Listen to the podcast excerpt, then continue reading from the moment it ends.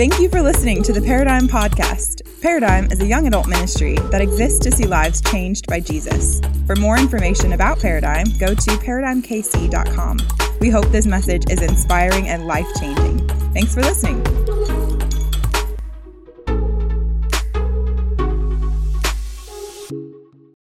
Copy of God's Word, why don't you find the book of First Thessalonians, chapter 5. We are continuing our verse by verse study through this little letter called First Thessalonians. If you're new to the Bible, all the T's are together in the second half of your Bible or the New Testament. And so you can kind of find your way there. And if you're just now joining us, we also post our notes online as well. There's a Bible app called the YouVersion Bible app. The most common Bible app that you can download. You may, maybe already have it on your phone. And you can go down to the bottom right hand corner and uh, you'll see a button that says More, and you'll see Events. And then you can see uh, where we're posting our, our notes for tonight. We're going to have lots of different points and lots of different things that we're going to look at from God's words. That may even be a better way for you to follow along tonight. Well, I hope you had a great Thanksgiving week last week. Hope you come in here just bellies full. And I don't know about you, but I love some pecan pie. That's my favorite type of pie to eat at Thanksgiving. And man, we had a good time. Me and my crew, we went back down to Texas. My mom, she recently uh, bought about 10 acres down in Texas. And so I started talking to her about, like, hey, mom, uh, are you cool if I go hunting out on your property? I don't know if you're a hunter or not, but it's good for me. It's good for my soul. And, I, and I've killed a lot of time out in the woods. And so it's really, really good. Anyway, so I go down there and I get to hunt a little bit, but we're spending the holiday with my wife's side of the family. So I only have like a short window where I can hunt. And so I get to do that. And then we go spend it with my wife's side of the family. And I'm starting to try to figure out like, how can I ease back over to my mom's place and get one more time in the woods? Well, I have a nephew on my wife's side and I start like talking it up to him. I'm like, hey, bro hey, what if, you know, what if you and me, we go out into the woods and we slaughter some things, you know? And, uh, and he's like, yes, yes. He's eight years old, you know. I'm like, we'll paint our faces and our chests. It'll be awesome, you know. Anyway, so I convinced him and we, we concoct this plan. We're going to go hunting. And I don't know if you've ever been hunting with, with a, a small child before, but uh, it's, it's one of those things where you're like, man, this could go really good, or man, we're just going to blow everything up and it's not going to be that good. But we, we decide to go get out there, and, and here's a picture of us right here. You can see us. Look at us. It's vicious, right? Yes. Now, uh, we didn't kill anything but time, which I'm 100% out there. So, but that's us. We had a good time. And it was one of these things where I had to know my role and he had to know his role. All right. I'm the leader in the relationship. And so I'm like doing some research the night before, checking the wind and checking like where we're going to sit at and, and what do we need. And I'm getting all the stuff together and I'm, I'm telling him, go get you out your hunting clothes and make sure they don't smell too good. They got to smell kind of stinky. And so I get the doe urine. I don't know why, but I get it anyway. And I get the corn, all the stuff in Texas. And then he knows his role. Like his role is like, get up at this time and then follow my uncle. you know, which what could go wrong? Anyway, so he knows his role, I know my role. As long as we both know our role, we were able to accomplish our mission. But if we didn't know our roles or we tried to play out of our roles, we wouldn't have been able to accomplish what we set out to accomplish. And the reason why I share that with you tonight is because when it comes to you knowing why you exist, like what your purpose is in life, you got to know this that there's a God that He created you, knit you together in your mother's womb, and He gave you some things to do. And one of the things that He wants desperately in your life is that you would have a relationship with Him and that He would call you to a mission. And once you are on that mission, you would clearly understand that there's a role that you need to play. And for some of you here tonight, you're going to play a leadership role. You're going to be a spiritual leader. For others of you here tonight, you're going to be a follower. You're going to be a spiritual follower. And for some people in the room, and for most of us, we typically will play both of those roles at some point in our life. And if we don't know the role that we're created to play, and if we don't know how to do that well, then we're not going to be able to accomplish the mission that God has for us in this life. Now, I love that the Bible is not like um, calling us to do certain things like you need to go be a leader, you know, or you need to go be a great follower. And it doesn't really give us some handles as to what that looks like functionally. Like, I love that the Bible doesn't just say, hey, go try really hard to do this and good luck. But the Bible's going to give us instruction or really a rubric as to what are some of the characteristics that should mark those sort of things. And tonight, we're going to talk about what good leaders look like, what good followers look like and then what we do when we don't do those really, really well. If you're taking notes, I've titled the message tonight Leaders, Followers, and the Unruly. Leaders, Followers, and the Unruly. Now, if you're new to the Bible, one of the greatest theologians in the New Testament is a guy named Paul. Paul wrote over three quarters of the New Testament, and he wrote this letter to a group of Christians in modern day Greece in a town called Thessalonica. And he wrote this letter to this group of people, and he loved these people. And so, like, when we read the book of First Thessalonians, you see Paul is like hyping them up. Like, he's like, man, you guys, y'all are doing the things, man. Y'all are crushing it. Keep going. God has taught you some things that I didn't even teach you about how to love. Y'all are doing some great things. And then he gets a little bit nostalgic. He's like, remember, man, remember when we were all together and like, and like I shared the gospel with y'all, like we did life together. I love you guys. And then he begins to challenge and remind them of some things that they need to continue doing in their life. He gives them a little bit of teaching about the return of Christ and the day of the Lord. And he comes to the tail end of this letter that he's written to them, and he's given them like some final instructions. And he's just rattling off. Like, if you're a leader, do this. This is how you respect your leader. And then don't forget to do this. Don't, don't forget to do that. And he's just like blasting them with all these things. And that's where we're at in the end of First Thessalonians. Here's what it says in First Thessalonians 5, starting in verse 12. He says, We urge you, brethren. Now, again, he's talking to people that have said, Hey, I want to follow Jesus. So, the audience that he's speaking to are people that have come to the point in their life where they've realized they need Jesus to save them from their sin. They've come to the point in their life where they wanted to admit that they weren't all that in a bag of chips. They wanted to, they wanted to admit that I've got some issues and I've tried to fix my own issues, but then I just made more issues trying to fix my own issues. Can I get somebody to witness to that? That's my story, right? Like I tried to fix me and then I got worse, you know? And so, anyway, these were the people that said, Man, I, I, I'm ready to admit that I need Jesus. And then they put, they put belief on or they put their faith on. They said, Man, I'm gonna, I'm gonna put my belief and my faith in Jesus Christ, that He died on the cross, that He rose from the grave, and I'm gonna follow Him to the best of my ability. That's who Paul's talking to. So if you're here and you're just kind of checking out the claims of Christianity, you picked a good night to come because this is going to give you a picture of what Christians should do. Now, disclaimer, we don't always do what we should do. I found that I need Jesus today just as much as I needed him yesterday. anyway, so anyway, here's what it says. He says, We urge you, brethren, this is what he tells them to do, to recognize those who labor among you and are over you in the Lord and admonish you. Let's just stop right there. We're just going to take a little bit of time and talk about it. First of all, he says this you got to recognize these types of leaders. And so Paul's given a little bit of a profile of the type of leader or spiritual leader that's, that if you're seeking a spiritual leadership position, this is what should mark you. So, point number one, if you're taking notes, you could write this down. What do spiritual leaders do? Now, I want to signify each one of the types of people that we're talking about tonight by chair. And I want to ask you, which chair are you sitting in? And some of you have come in here tonight and you are sitting in the leadership chair. And when I say you're sitting in the, in the leadership chair, I'm talking about spiritual leadership. Not that you're a, a, boss at your work or that you're a manager at the office, and I'm sure God could use you, and not that you have a lot of followers on social media and that you're influencing people. I'm talking about spiritual leadership specifically tonight. And if you know that you're a spiritual leader, you know that because you've qualified based upon some of the list of qualifications that are listed in the Bible and that, the, and that people around you, Christians around you, they have affirmed you and that you have been put in a position of leadership. But ultimately, you've been given that place of leadership by God Almighty. And we want to talk about tonight what are some of the things that should mark somebody that is sitting in this chair? Well, the first thing that should mark you is that you work hard. He says this right here in verse 12. He says that, that you got to recognize people who labor among you. And so you've got to labor among people. Uh, this word labor, it literally means to exhibit great exertion. Listen, if you are a spiritual leader, nobody should outwork you. If you are a spiritual leader, what you're saying is that God Almighty has put you in a place of leadership. The God that, that went to work six days and rested on the seventh. The God that is excellent in all that He does and that He has changed your life. If you're a spiritual leader, what you're saying is that, man, my life has been flipped, turned upside down by the God of the universe. And so you can't afford to bring laziness to the office. You can't afford to bring laziness to the situation. If you're a spiritual leader, you should labor among the people and you should work hard. And specifically, the things that you should labor among, when Paul's saying you've got to recognize these folks that have labored and worked hard, what he's talking about, the people that have been in the trenches in your life.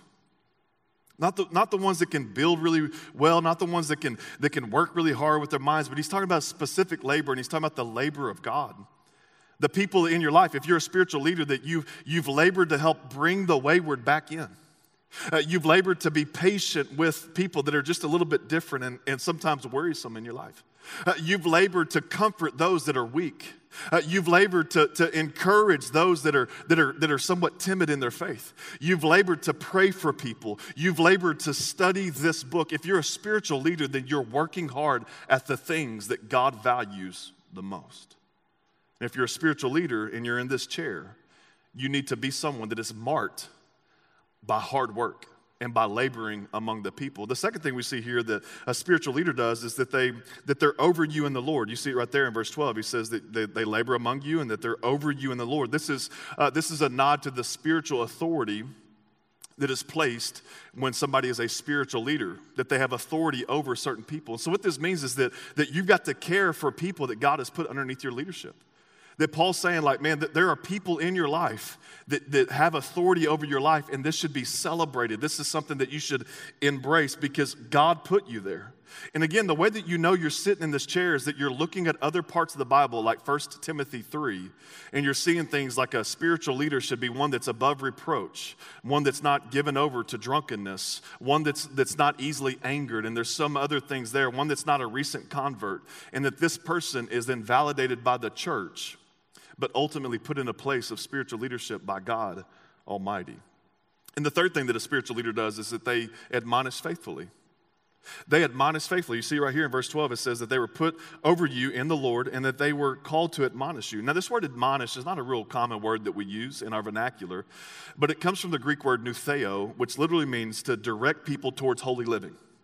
And so when you admonish somebody, you can admonish somebody by being loud you know, you can say, hey, hey, hey, you're, you're headed the wrong direction. And if you keep going that way, it's not going to end well for you. But you don't have to be loud to admonish somebody. Uh, you can also just be real gentle and say, hey, man, like I, am seeing how this relationship is going. Like I, have watched you and your girl, I've watched you and your guy, and uh, and I just I just don't think that this is headed in the right direction, and I don't think this is pleasing to God. That admonishment doesn't have to be loud; it can be quiet, but it needs to be direct. Because when you're admonishing somebody, when you're a spiritual leader, you're, you're caring for people's soul and you're admonishing them faithfully. So, who are the people in your life that are directing you towards holiness? If some of you are like, man, I, I, don't know if I have a spiritual leader. Well, you know if you have a spiritual leader, if you've had a recent conversation within the last month and somebody has directed you towards holiness. Holiness means that you're set apart, that you're trying to please God. So, when was the last time somebody admonished you or directed you in the way that you're spending your time? When was the last time somebody admonished you or directed you in the way that you're approaching your sex life? The way that you're approaching your singleness? The way that you're approaching your attitude? The way that you're living on mission or lack thereof? How many, when was the last time somebody admonished you to share your faith? Who are your spiritual leaders? And Paul, what he's saying is like these are the these are the spiritual leaders. They should be people that labor among you, that they should be in places of spiritual authority, that they should be people that admonish you faithfully. The spiritual leader, that's the person that does these things. So when I took my nephew out hunting um, the other day, like there were a couple of things I had to do. All right, like there were some there were some non-negotiables that had to get done. First of all, I had to keep him safe. And if I brought him back and he was wounded, that would not be good, okay? There were a couple of other things, like I had, to, I had to make sure that he was comfortable. You know, it was wet and it was cold. And so I had to prepare some things to make sure that he wasn't just freezing and shivering the whole time. And I had to make sure he had a good time. Those, those were some like non negotiables. It didn't matter how funny I was. It didn't matter how cool I was. It didn't matter how smart I was. It didn't matter how, how, how stealth I was. If I didn't do those things, then I failed at my job, right? And that these are the non negotiables. There are some things that if you're going to be in this chair, you've got to get done. It doesn't matter how effective you are. It doesn't matter how smart you are. It doesn't matter how much theology that you know. It doesn't matter how kind you are. It doesn't matter how whatever you are. If you don't do the things that are listed in God's word to do that should mark a spiritual leader, then you're not being the leader that God desires you to be. Leadership is not some arbitrary, you know, we just kind of make it up as we go. Leadership is not something that you just kind of, you know, I felt like leading today and I don't feel like leading today. Tomorrow. You know, leadership is not this kind of willy nilly. Uh, you know, when, I, when I'm leading well, I feel like I'm doing well. And when I'm not leading well, I don't know that I'm doing so well. And, and what is well? I don't know. I just kind of make it up. You know, it's just kind of a feeling, it's a vibe thing. That's not spiritual leadership. God has gone to great lengths to preserve in His Word what should mark the spiritual leader. And so let us not confuse it because leadership is something that God takes very seriously. Paul, he's writing to a group of leaders in the book of Acts, and they were the leaders over the church at Ephesus. And here's what he says in Acts 20 28. He says, Pay careful attention to yourselves and to all the flock in which the Holy Spirit has made you overseers. What he's saying is like, if you're gonna be a spiritual leader, if you're gonna sit in this chair, you've got to lead yourself really, really well. Because you can't lead somebody somewhere where you're not going. And so you got to audit yourself from time to time. One of the most persistent prayers that a spiritual leader should pray is Search me, O God, know my heart. Test my anxious thoughts. See if there's any offensive way in me. Allow the Holy Spirit to run a regular audit on your life. Pay careful attention to yourself, but also, note this, and to the flock of God. The people that God has entrusted to your leadership, you've got to pay careful attention to them. He says this you've got to care for the church of God, which he obtained with his own blood. See, the most precious thing that God has is His church. And if you're a spiritual leader, God has entrusted what is most precious to you. This is the thing that He obtained by the blood of His Son. And if you are reckless or careless or, or, or you are negligent about the spiritual leadership position that God has put you in, then you're shown that you don't care about God, that you don't care about the things that God cares about. So the night before we went hunting, I was like talking with my, my in laws, my brother in law and his wife, and I'm like, all right, so I don't know y'all's kid real well. You know what I'm saying? Like, I haven't spent a ton of time. Like, what, what, are, what are some things that he needs? Like, does he need food in the morning? Does he need to use the bathroom? Is he, does he fidget? I mean, what does he need? You know, I'm like trying to figure out because, like, they took a risk by allowing me to take their only son out into the woods. All right, that was risky, okay? Like I'm, you know, I'm just some like random uncle, you know what I'm saying? It's like, and we're going out there with weapons and knives and in the dark, and like, what's the worst could happen, you know? And so like they took a risk to give to me what is most precious. That's their only son. He's their namesake. If he don't make it, then we don't have a we don't have a, an heir, you know what I'm saying? And they gave to me what is most precious. Now, if I was negligent and I like pushed him down, I'm like, you stay in the truck. You know, I'm going, you know, and I'm just being all kinds of crazy. And then I come back, like, they're going to be upset, rightfully so. Because they gave to me what is most precious to them. They entrusted me into my leadership, their son. And if I don't handle that well, then that shows I don't love them and I don't love the things or the people that they love.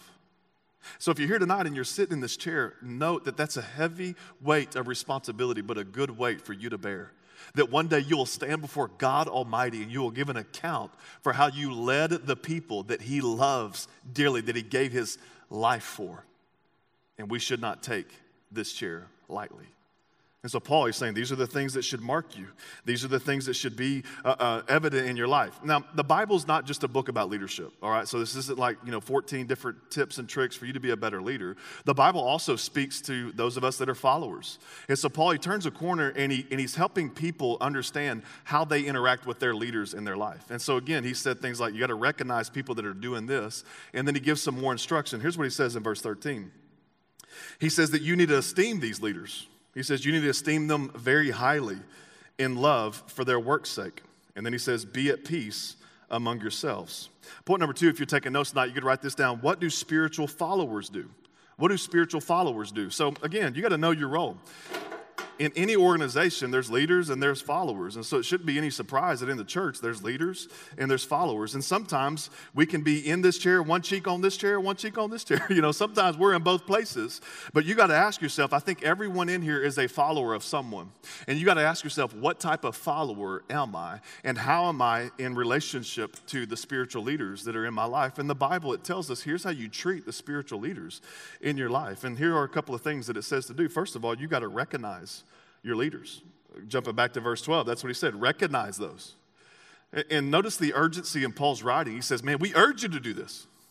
This isn't like, you know, if you get around to it and if you think about it, you know, like, it maybe, you know, if, it, if, if you know it's no big deal. Like, no, Paul's like, you, no, you've got to do this. If you want to be a spiritual follower that pleases God, we urge you, note this, to recognize your leaders. Recognize your leaders. Now, what does that mean exactly? Does that mean you just say hi to them? And is that it? Uh, the word recognize, in some translations, it also says appreciate, but the Greek word is the Greek word oida. And it literally means to know by experience. And, and, what's hard in our day and age is that we, uh, we have a lot of Insta theologians, a lot of TikTok stars that are you know, doing great things for the kingdom of God. And it's not wrong to follow people and to kind of get some supplemental teachings from people on the gram or people on TikTok or wherever you're at. And so it's, it's not wrong to do that. But, but if that's your main source of spiritual leadership that you're following, you're missing out on what God wants for you. Because you can't really know that person, you can't oida that person and you can't really recognize or appreciate their life. See, God wants you to have people that you're submitted to that you have proximity to as well. So that you can get to know them. You can see how the sermon lives out in their life. You can see how their faith is on display with their family. That God wants you to have people in your life that you're submitted to, that you can observe their life and that you can know them by experience. So I don't know if y'all had this happen yet this year, but we had the flu break out in my household. Praise God. You know, and so we had the flu, and like I've been doing double duty. Y'all pray for your boy, man. I am I am stressed because I've been playing mama and daddy and nurse, and it's just been it's been a lot for me. Anyway, so what what's happened is that we were supposed to host some people on Sunday, but my wife's like, hey, can't you know you don't want what we got, you know what I'm saying? And so we're supposed to host people, and she had to cancel her plans. But those people start asking, well, well, what's going on? Well, you know, uh, I think it's the flu. We're not real sure, but we're sick. And, and so today we had a couple of people that brought some soup by the house. Isn't that awesome? I just, I just love when people, you know, when they hear about a need and they jump to action, and they try to meet that need. And they, what they were doing was they were aware of some of the needs in their leader's life. And they sought to meet that need and to appreciate and to recognize their leader. And so it could be something like that, or it could just be something as simple as you saying, Hey, thanks for being my spiritual leader. This is what a great spiritual follower does. The second thing that Paul says to do is you got to esteem your leaders. He says, You esteem your leaders very highly in love. And what he's saying here is when you esteem somebody, it's not just something that you do, it's also something that you feel. And so if, you're, if you want to be a good spiritual follower, then you have to think good thoughts about the people that you're submitted to. I, it always kind of bothers me when I hear people complain about the leadership that, that they're under, and, and like they're always complaining, always complaining. I'm like, well, you're not being a good follower. Get under a different leader if you don't like that one. Quit complaining. And so you want to be, you want to think highly of that person that you're submitted to. And he says this: you got to, you got to esteem them very highly. That in the Greek, that's beyond measure. It feels a little awkward saying this, but Paul's saying that if you want to be a great spiritual follower, you've got to have a limitless respect for the spiritual leader that's in your life. And he says you, have got to esteem them in love. And this word love is oftentimes watered down in our culture, but it's the word agape, which literally means sacrificial love, unconditional love. And he says that you do all of this for their work. And so you're not esteeming them because, like, man, I just really love that guy. I just really love his personality. He's so funny, or he's so serious, or he's so calm, or he's so intense, whatever the thing is. I just love the guy. That's not necessarily why you're esteeming that person. You're esteeming them because of God's positioning them in your life and the work that they're doing to stir you up towards holiness. And so, God may have put a spiritual leader in your life, and you want to be a spiritual follower, then you elevate them and you say, Thank God for this person that has challenged me. Thank God for this person that has comforted me. Thank God for this person that has been patient with me. Thank God for this person that has prayed for me. Thank God for this person that has taught me the Word of God. Thank God for this person that has counseled me. And he says that you need to esteem them. You need to esteem them very highly in love for their work. And then the last thing that he says that you do, if you're sitting in this chair and you want to be a great spiritual follower, is that you, you're called to be at peace. You're called to be at peace. He, he says it right here in verse 13. He says, and, and be at peace among yourselves. The only way that you're going to be at peace among yourselves when you're sitting in the spiritual follower seat is for you to be submitted to the leadership that's in your life. I believe you'll never be at peace internally if you're rebelling against the spiritual leaders that are in your life. Y'all remember when you were in high school? And, and how hard it was to submit to, if you had good parents, even to good parents' leadership for a lot of you? And how you know you just had kind of that rebellious spirit for some of you and you really weren't a great follower. And you didn't have a lot of peace in that season because there was a lot of animosity in the home because you weren't submitted to the leadership that was in your life. And you won't be at peace in your life if you're not submitted to the godly leadership that's in your life. Hebrews chapter 13 verse 7 says this remember your leaders. You to remember your leaders who taught you the word of god and think of them, or think of all the good that has come from their lives, and here it is, and follow the example of their faith. What kind of follower are you? If you were leading you, would that be an enjoyable experience? I don't know about you, but I want to be a follower that's a joy to be led. But it's hard, isn't it? Like, I, I don't know if you're anything like me, but I, I, like I'm doubly arrogant. Here's what I mean by that I'm an American and I'm from Texas, all right? Like, that's a double, like, that's a double whammy on the pride thing, you know? And so, like, like there's just innate sense in me. Like when somebody tells me what to do, I'm like, you do that. You know, like I just have this tendency just to be like questioning, and oftentimes like, no, I, I don't know. I don't know if that's the best way. You know, and and like, and then I love to talk trash. You know, I don't matter what it is. You know, like I'll I'll walk around like this is you. Like you get on here. You know, like whatever the game is or whatever the thing is. You know, just that natural competitiveness.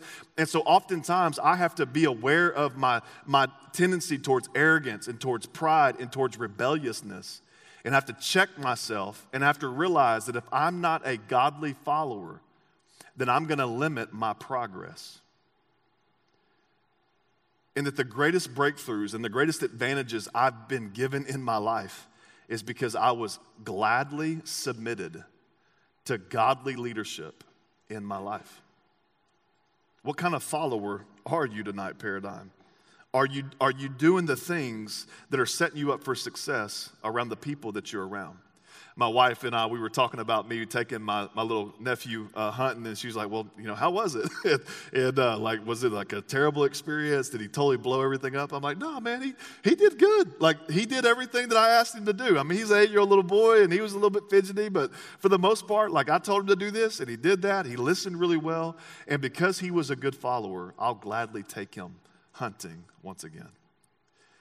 But if he was bad and it was a train wreck and he was fidgeting and he did everything different than I told him, that would have been our last hunting trip together. You know what I'm saying? And that should make sense. But because he was a good follower and because he knew his role, it's going to lead to greater opportunities and more opportunities in his life. So, so, what does this look like practically? Like, if, if, if you're here and you're like, man, I, I want to be a, a godly follower, I want to be a spiritual follower, here's one, one thing you can do tonight you can recognize the spiritual leaders that are even here.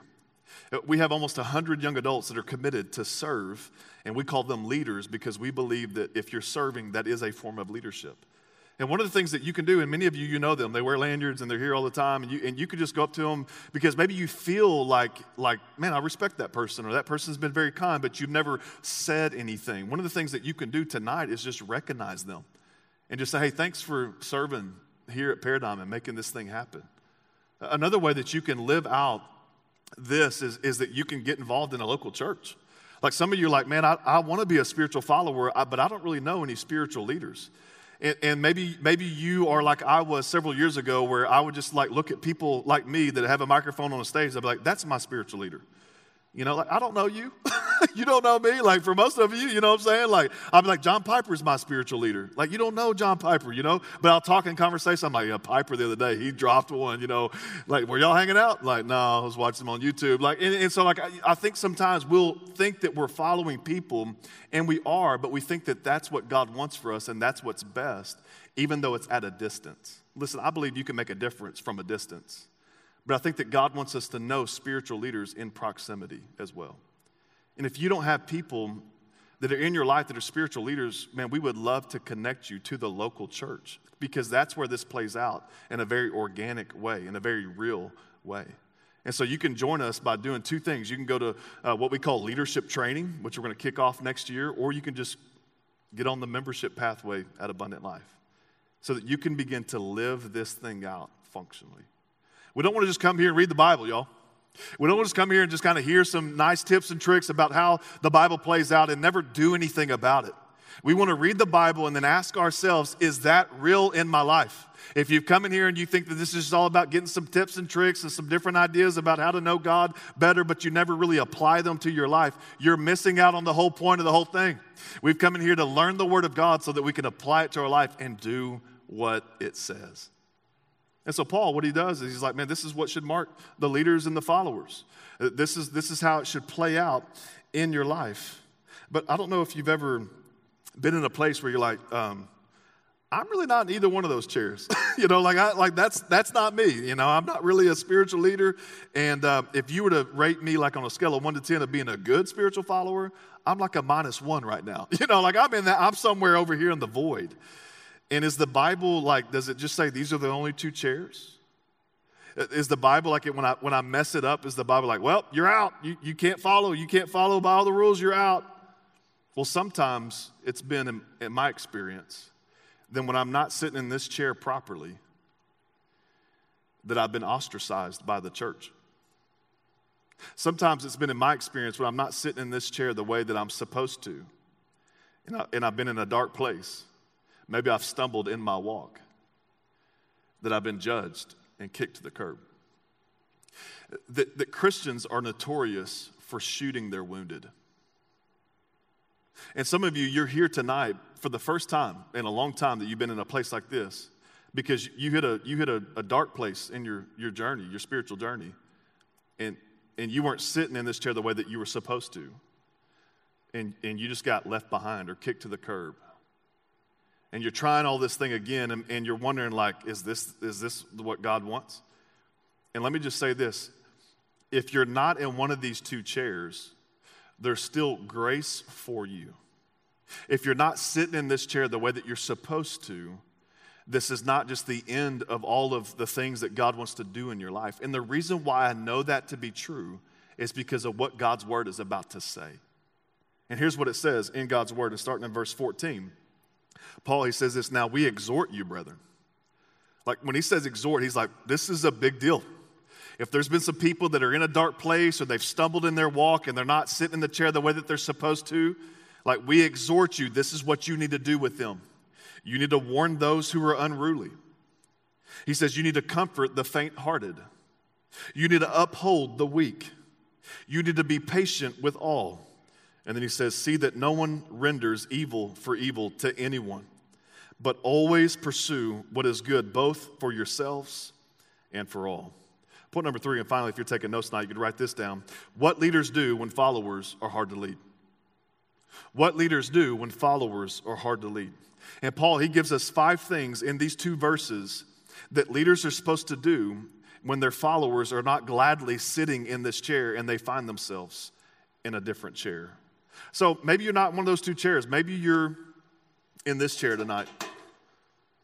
And what Paul says is that you need to warn the unruly. And maybe you've come in here and, and you're, you're unruly in your life. Well, what does that mean? This is a military term, and it literally means that you're out of step. It means like uh, that you've, you've completely abandoned your post, or even if you're just marching in the military, you're out of step in the marching order, that there's something that is not in alignment with what God wants for you. And maybe you've come in here tonight and your life is unruly. That you know that God wants you to do this with your sex life. You know that God wants you to do this with your, relation, your relational life. You know that God wants you to do this with your finances. You know that God wants you to do this in whatever the area is. And you're just like, you know what? I know that that's the way it's supposed to be done in the Bible, but I'm just going to be a little bit unruly. And the Bible's saying if you've come in here and you're sitting in this seat, that my job as a spiritual leader is to warn you. I've, I've sat down with many young adults and I've had this conversation over and over and over. I'll just, I'll just pick on this area. This, this, this couple, they were, they were living together. And I just said, hey, man, both of them are Christians. And so they said, I've, I've submitted my life to the Lordship of Jesus Christ. I'm like, okay. Then, then do you believe that God was intentional with the things that He wrote in His Word? Yeah, of course. Okay. So when God says to avoid sexual immorality, how do you reconcile your decision to cohabitate with your significant other and with that teaching in the scripture? Well, man, it, it's complicated. I, I know it's complicated. It always is. And, and we didn't intend for this, but I needed a roommate, and so we just moved in. And, I, and I, what I'm saying to that person in that moment is, you're being unruly. And I, I, don't, I don't yell at people. That's really not my thing. Sometimes I raise my voice up here, but if I'm talking to you, I usually will not yell at you unless you really hack me off, okay? I mean, it takes a lot, all right? But typically, I'm just gonna say, hey, man, I know you don't wanna hear this, but more than likely, this is not going to end well. And if you are unruly in the military, then when you go to war, someone dies. Newsflash, we are at war spiritually. And if you've come in here tonight and you are sitting in this chair, and there's been a time where you were sold out following Jesus, but tonight you've come in here and you are unruly in your life, you're out of step. Man, let me lovingly warn you to get back on the path of faithfully following Jesus. Some of your translations, they, they don't say unruly, they say idleness, that you need to warn the idle. I don't know, for me, there's been times in my life where I've been defiantly sinning against God. And there's been times in my life where I've just been kind of idle in my relationship with God. I'm not really doing anything bad, but I'm also not doing anything with my relationship with God. And some of you, you've come in here tonight and you're not unruly, but you're idle in your faith and you're growing bored in your Christianity. God wants to use you. He wants you to get back up on your feet and he wants you to follow him and he wants to use you. He don't want you just to come into a space like this and cheer on a guy like me and the people that were singing and that's the version of Christianity that you bought into. That's a poor watered down version. That's part of it. That's an important part, but he wants to use you to go live on mission and to know him and to worship him with your life, not just for an hour and a half on a Tuesday. And so if you're in this chair, let me warn you because that's what the Word of God te- tells us that a spiritual leader does. The second thing that Paul calls the people to do is to comfort the faint hearted. Comfort the faint hearted. Some of you have come in here tonight and, and you are faint hearted. And faint hearted, what it literally means is this it means that you are, uh, that you're, you're small souled that there's something that, that inside of you, you, you want to do this thing, but you're, you're just kind of timid and, and you're a little bit scared about what may happen in the outcome of this thing. And God's word says if you've come in here and you're faint hearted and God is calling you to do something that you know you need to do, that's hard, and you just don't have the energy to do it, then God's word says as the spiritual leader, they, they comfort you or maybe a better word is they encourage you to take the risk, to do the thing. So that could span a, a number of things. Some of you, you need to break up with somebody. And you're faint hearted because you're like, but, but I don't know if we break up what will happen. And I've already planned our wedding and I've already got the Pinterest board and I've already got the stuff. I don't know, but you're but God's telling you, and you know it's abundantly clear, but you're just faint hearted. You're small souled. Others of you, God is telling you, I don't know if you were here last week, we had this young couple up here and they were saying that they're going to go on the mission field to a really hard place. And like, like something inside of you was stirring, you're like, I, don't, I, I need to do that thing, but what if, what if, what if, what if, what if, and all the thousand questions and all the hypotheticals and all the scenarios. You're like, I don't, I don't know. And you just need to take the risk. You need to be obedient. You'll never regret risking something for the Lord Jesus Christ. And if you've come in here and you're sitting in the chair where you're faint hearted, let me comfort you by encouraging you to do the hard thing that God has called you to do. Paul he says that you need to you need to warn the unruly. You need to comfort the faint-hearted. And then the next group of people he says that you need to uphold the weak. You need to uphold the weak. And some of you have come here tonight and this is this is your reality. This is the chair you're sitting in. This can literally mean that you're sick spiritually that something has transpired in your life. There's a series of events that have unfolded in your life. You're like, man, how did I get here? I'm 28 years old and I'm divorced and and I didn't ever think that this would happen and and and I was betrayed or I betrayed or I don't know and then I relapsed again and I don't know what the, but I'm just so weak spiritually. And oftentimes when you get weak spiritually, sick spiritually and you come to a place like this, you're like is somebody are they going to poke my wounds? Are they going to put salt in my wounds? Are they going to say, "See, I told you so." But this that's not what the word of God tells us. That if that's been your experience, that is counter biblical. If you've come in here and you're in the, the chair of weakness, spiritual leaders in your life, they're called to uphold you. They're called to help you stay upright. They're called to help you take another step. They're called to help you to get back on. I don't know if you've ever been in a place where you were literally sick or that you were, you were down and out and you had to go to physical therapy. It's like, man, I don't want to go through the pain of having to restore mobility to that appendage. I don't want to do it. But the physical therapist is like, you've got to go through the pain.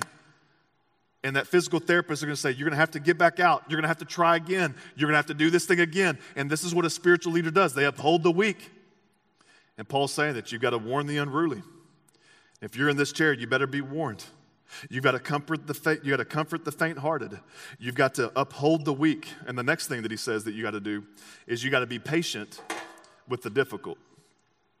He says in the text that you got to be patient with all. I don't know if you ever read absolutes in the Bible and you're like, patient with all? Like, God, do you know all the difficult people in my life and you need me to be patient with them as well? Like, there, there are people that are difficult in your life just because they're different. Like, like there's just a different, like different personality. They're not bad people. They're just like, that person's different. And you're like, when you see them, you're like, skirt, you know, you go the other way, right? And because you just don't want to deal with them. And what Paul is saying is if you're going to be a spiritual leader, you've got to be patient with all people. Ah, this is incredibly difficult because we don't progress at the rate that we think we should, and that there are people in our life that aren't making the progress at the rate that we think that they should. And I love that the Bible is full of dysfunctional people that were difficult. I love that the Bible doesn't just have a, a perfect record of people that just did it all perfect because that's not my story. Like even Jesus' disciples, like Jesus had 12 disciples, and then he had three, and his three were like his best friends. In Jesus, he was incredibly patient, even when his disciples, who weren't progressing at the rate that they should have been, he was incredibly patient with them, even when they weren't doing the things that they knew that they were supposed to do. There's a famous story where Jesus is he's praying at the end of his life. It's the night before he was going to be crucified. He's going to a, a garden, and he's so he's so agonized that he's sweating blood drops through his forehead. And he asks his three best friends, three of his disciples, hey, could y'all stay here and pray? Y'all pray for me right here. And then, he, and then he's like, I'm going to go in here, I'm going to pray some alone with just me and God.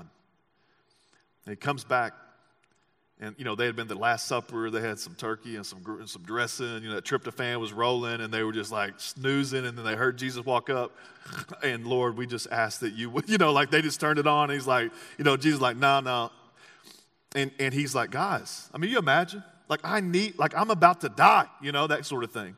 And, and, and y'all are sleeping. Y'all can't even stay awake and pray for your boy. Like if it was, if it were me, I, and that, and, and, and my disciple was sitting in this chair, I would take the chair and I would just pitch it out, you know? Like, like if it were me and like I walked up on the three guys I've invested in the most and now they're sleeping, I would have been like, say, God, like, like we ain't doing this cross thing. well, I'm out, you know. But Jesus, he was patient with them even still. And so maybe you've come in here tonight and you're just, you're not where you think you ought to be, man. You're 20, you're, you're 29 or you're 23 and, and you're like, man, I, I don't know the Bible like I should. God, are you frustrated with me? And, and, and listen, God is patient with you. And He's called spiritual leaders to be patient with you as well, even though you may be in a difficult season. The last category that we find here in, in God's Word is, is when somebody's doing something wicked Paul says, man, you've got to render to them goodness even when they've done wicked. You've got to render goodness to the wicked. He says, people that are in spiritual leadership positions, they don't pay evil for the evil that has been done to them. Uh, there's a guy that I know, and I respect him so much, and he has a friend that's a missionary.